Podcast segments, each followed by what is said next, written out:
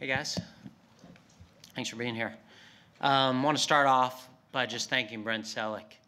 Um, when we talk about people who have the traits we look for as a players in person, um, Brent epitomizes what it means to be a Philadelphia Eagle.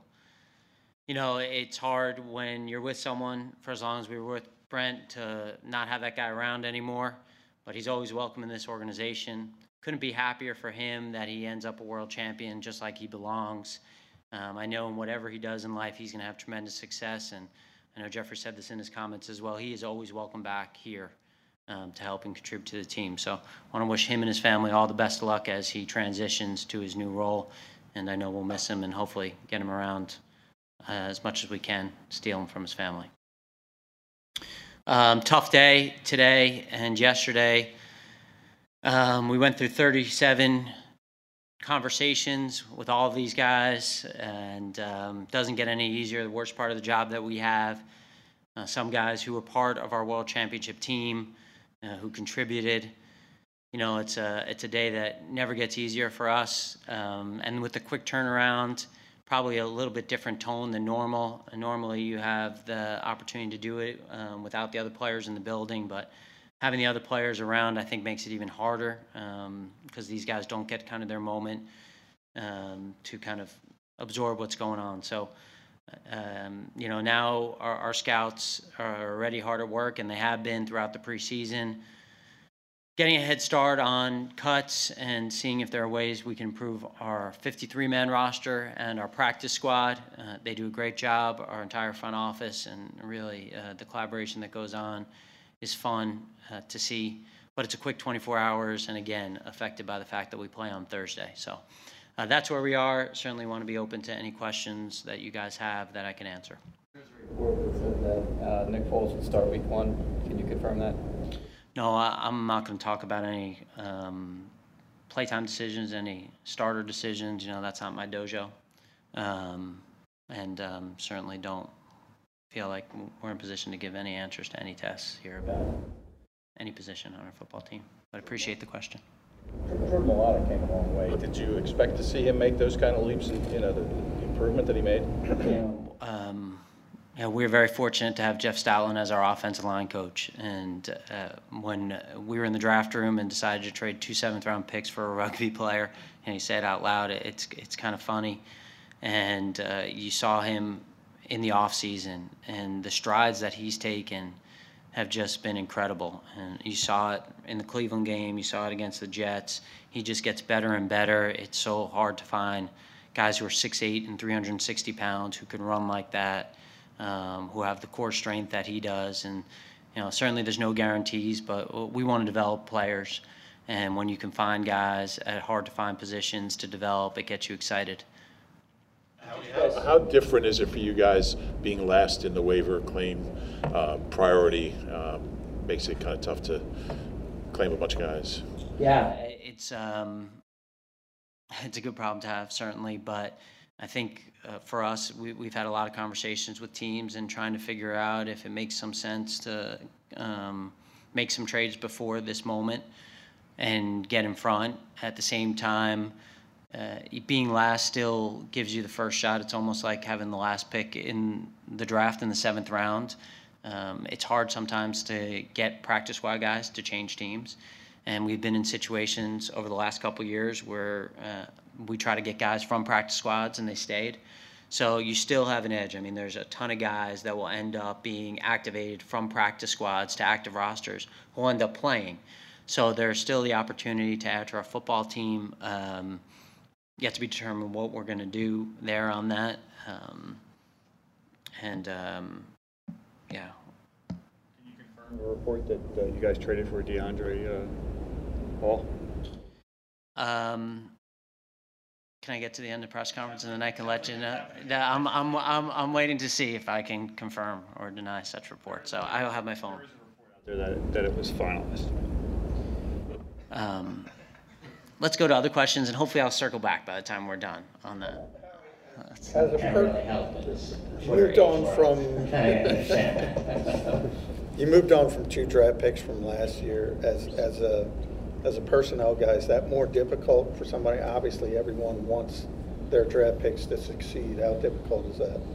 Well, you got to be consistent in what you're looking for. And when we have our first meeting before training camp, we stand in front of the team and say, we're going to go with the best guys, and it doesn't matter where you're from, um, what your pedigree is, but we're going to do what's the best for the team. And so um, it's not easy to spend, you spend all year for a certain number of picks to take those guys off the board, and um, you look forward to them. And we got to study about why guys don't have success. Now, the jury's still out because there are guys that end up getting cut and coming back and having tremendous success in the National Football League. But um, that's not easy. But it, it's not easy to get rid of anyone. You know, every single person that was in this building was here because we chose them. We chose for them to be here because we saw a trait that we liked.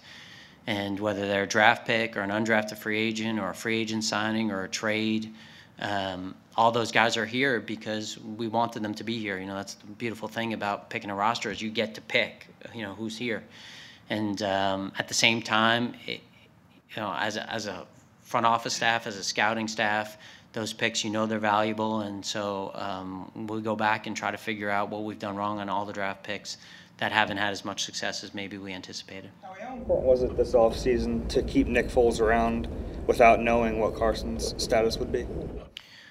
Well, we believe in the quarterback position and investing in the quarterback position and having a great quarterback room. And so um, we know what we have in Nick Foles and the confidence level we have in him, um, the confidence level we have in Carson, and the confidence level we have in Nate Sudfeld. And um, that's something that that is very important to us as we build the team. And um, we probably put a little bit more resources into it than some other teams, but um, it's worked for us. It's worked for us um, not only last year, but we've had success with having a really good quarterback room. And so um, I don't think it, it's really um, any reflection on, on Carson as much as the position. And um, just like we keep 10 offensive linemen, it's just a reflection of um, where we put our priorities. And uh, we like to do it with action.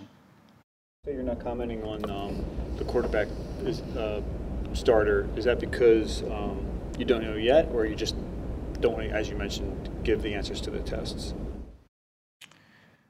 Um, so we traded for DeAndre. I'm sorry, I was waiting for it. Uh, I was I was trying to be reflective of the moment we have here, and that's why I have my phone out. Uh, so we traded for DeAndre Hall. Um, didn't mean to interrupt you, Jeff, but if it was going to be someone I interrupt, at least it was you.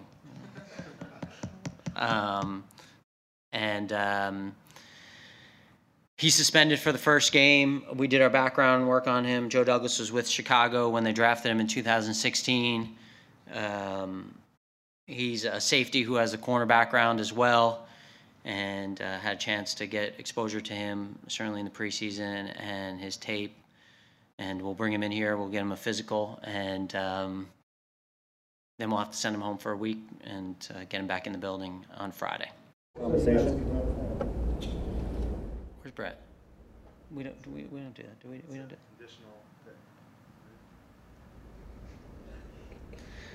We'll, we'll circle back on this discuss this part of the discussion. I wasn't prepared for this part of the discussion. Three. He does not count on 53 right now. So that, I guess that means, you know, you're gonna have two, at least two more tough decisions then after this week, you know, with Nigel coming back too. Um, with That, and I'm sure there'll be more than that. Um, You mentioned it's, it's the toughest part of the year, but, uh, the time of the year, but you still have have more to go. What's that, that gonna be like too? What Telling guys that made the team that really don't make the team. Yeah, I, think that that's our job is to continue to try to improve the roster, and it's a year-long process, and we're constantly looking for ways that we think we can upgrade the roster. You know, through the course of, of last year, you saw it. You know, the roster changes. You have injuries. You have opportunities to add guys, and um, we take that part of it very seriously. So we understand that uh, this day doesn't mean the end of the roster. There are other ways to acquire players, and the talent acquisition period really doesn't stop. And um, continues. We have another one, big one coming up, certainly trade deadline, but uh, we'll go through all that in the next week and try to get everyone, practice squad guys graded and be in a position to execute as uh, the opportunity arises. I can circle back to the Yeah, the you're right. question about the, the quarterbacks. You said you said you do you guys know who's starting and you just don't want to give it away for competitive reasons, or because Doug said the decision will be made by Friday. Yeah, I would defer all lineup related decisions uh, towards the coach. You know, we, we've been kind of locked in a room here in the last 36 hours, so um, I'd just like to talk about the roster. Can you talk about when you have a linebacker, there's not a lot of experience behind uh, Jordan uh, Hicks, just. Yeah, Nigel, obviously, he comes back on Friday. Um, and for us, we looked at it, th those guys, when you think about our young linebackers, Camus, Nate Gerry, um, we picked up LaRoy Reynolds, who does have some experience. You know, those guys have just done a really good job throughout training camp, and they've continued to grow, and um, we feel comfortable and confident in that room. Um, and the way the league is going, the, the linebacker position has really changed. I mean, you're really in nickel uh, 60 plus percent of the time. And so it, it's almost become a, a sub role, that third linebacker role. Uh, so when you look at it and think about some traits that some of those guys have and how they play off each other, um, we think that that kind of balances uh, the room. And so uh, it's also a big special teams is a big part of that room and what we're looking for on special teams. And it's been a goal of ours in the off season to improve the competition level on special teams, and um, hopefully we've done that with the roster. With Mailata, Howie, uh, how realistic did you view it as him actually making the 53 when you when you drafted? You know, Tim, when we made this pick, um, we committed in the draft room that we knew wasn't going to be a short-term process, and if we were just going to get into camp and um, say, "Hey, the guy's raw," and uh, not really have this developmental mindset that it was going to, we had to give him a two-year time period to get right. It wouldn't have made sense for us to trade two picks for him.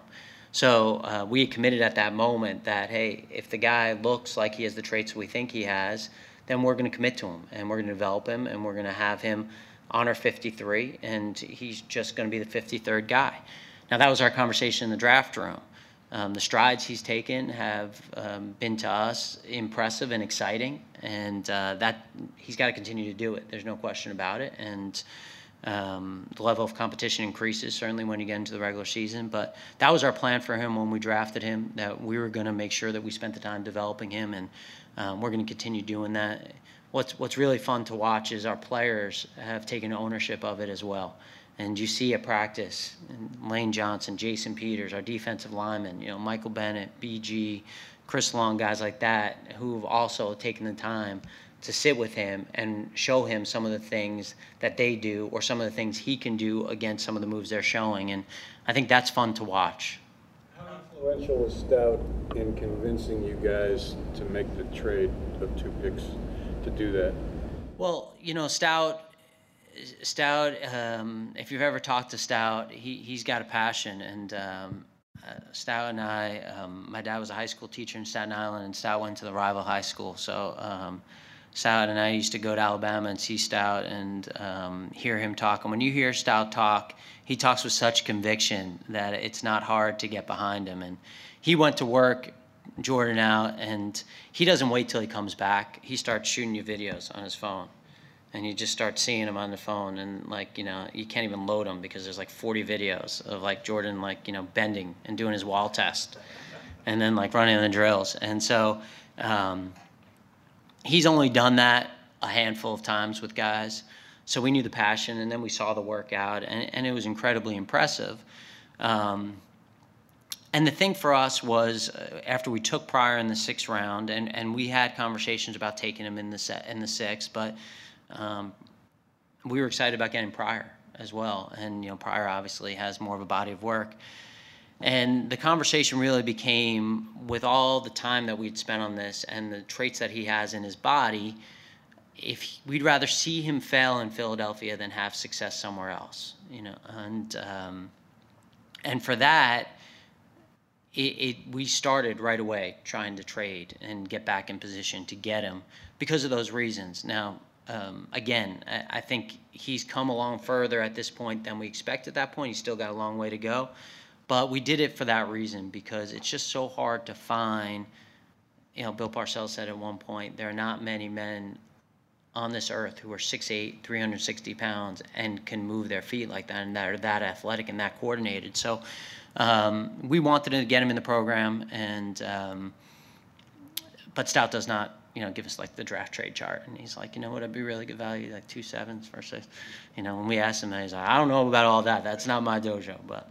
How What went in, what went into the decision at running back, you know, keeping Wendell over, you know, Donnel Pumphrey and, and Josh Adams in particular? Like, how, how tough was that decision? Yeah, again, another tough decision, another co- tough call. I think for us, you know, we look at it, the roster, uh, the 46 man roster, the 53, and then the 63. And as we get going here early on in the season, uh, we want to make sure the coaches have what they need on the 46 man roster for, uh, you know, when we look at the total- totality of the situation. And uh, a lot of things come into play for that, especially in the backup roles. And again, you know, special teams are a part of it.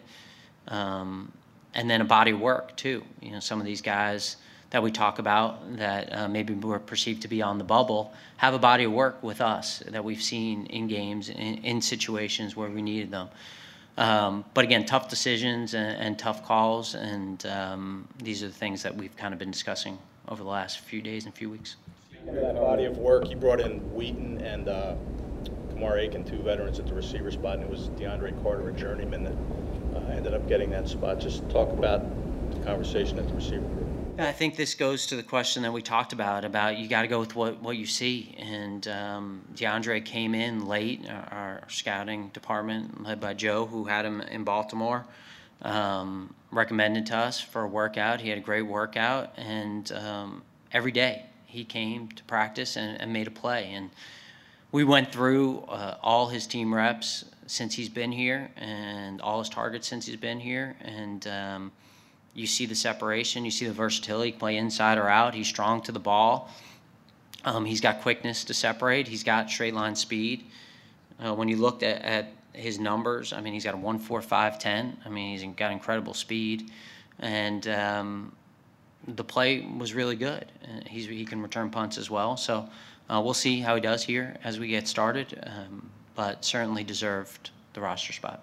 Did Steven, uh, sorry. It's going to be DeAndre Carter, but but on on Steven Means, um, you know, I'm sure some decisions are, are tougher than others, and, and guys in the locker room talk about the effect that he has on the practice field. Uh, what about that decision? Yeah, um, Steven was the last cut, um, n- and uh, I think because of what he means as a person and a player, um, really hard, hard one. And again, you know, I think for us as we get going here, you think you have to think about where we are from a roster perspective and where we are on the 46 and what we need to give our coaches the best chance to win this week and the weeks going forward. And so um, we're deep at some positions that are hard to find, and uh, at the same time, it doesn't make it any easier. So um, incredible person, um, a guy who's meant a lot to us uh, on and off the field, and um, a tough one. Is this a better roster right now than it was this time last year? You know, I, I think that um, I was gonna say proof is in the pudding, but I feel like I've used that before. Have I used that before, Jimmy? Even though I've used it. I've used it. I've used it twice today. Proof is, Dojo used twice, so he can use that. proof is in the pudding instead of dojo. yeah. Used ice But cream, do- ice cream before. Yeah. But dojo, but dojo wouldn't apply to this. But No, I'm just saying, you're allowed to repeat yourself I used dojo twice in this press Yes. conference. Oh, once it was in another. But once it was context. Stoutland using it, in, Yeah. it was you. Once it was just talking about. Just- sound. It's all accurate, The proof is in the pudding. I'm still trying to spell DeAndre here, so.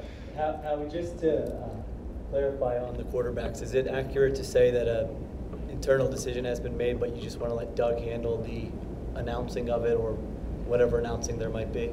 I think it's accurate to say that I'm not going to comment on any roster de- starting starting lineup decision or 46 man decision that we have for Thursday or any game going forward. Uh, with DeAndre, did you uh, were you able to get his see his reaction when when uh, he made the 53 man? It's obviously it's been a long time coming for him, and he's got a, a story pretty closely. Yeah, now that you say that, that would have actually cheered me up on a day like today. I probably should have done that. Um, I did not. I, I did not. I am familiar with this story. I did not. I um. I, I should have done that. Um, I'm regretting that.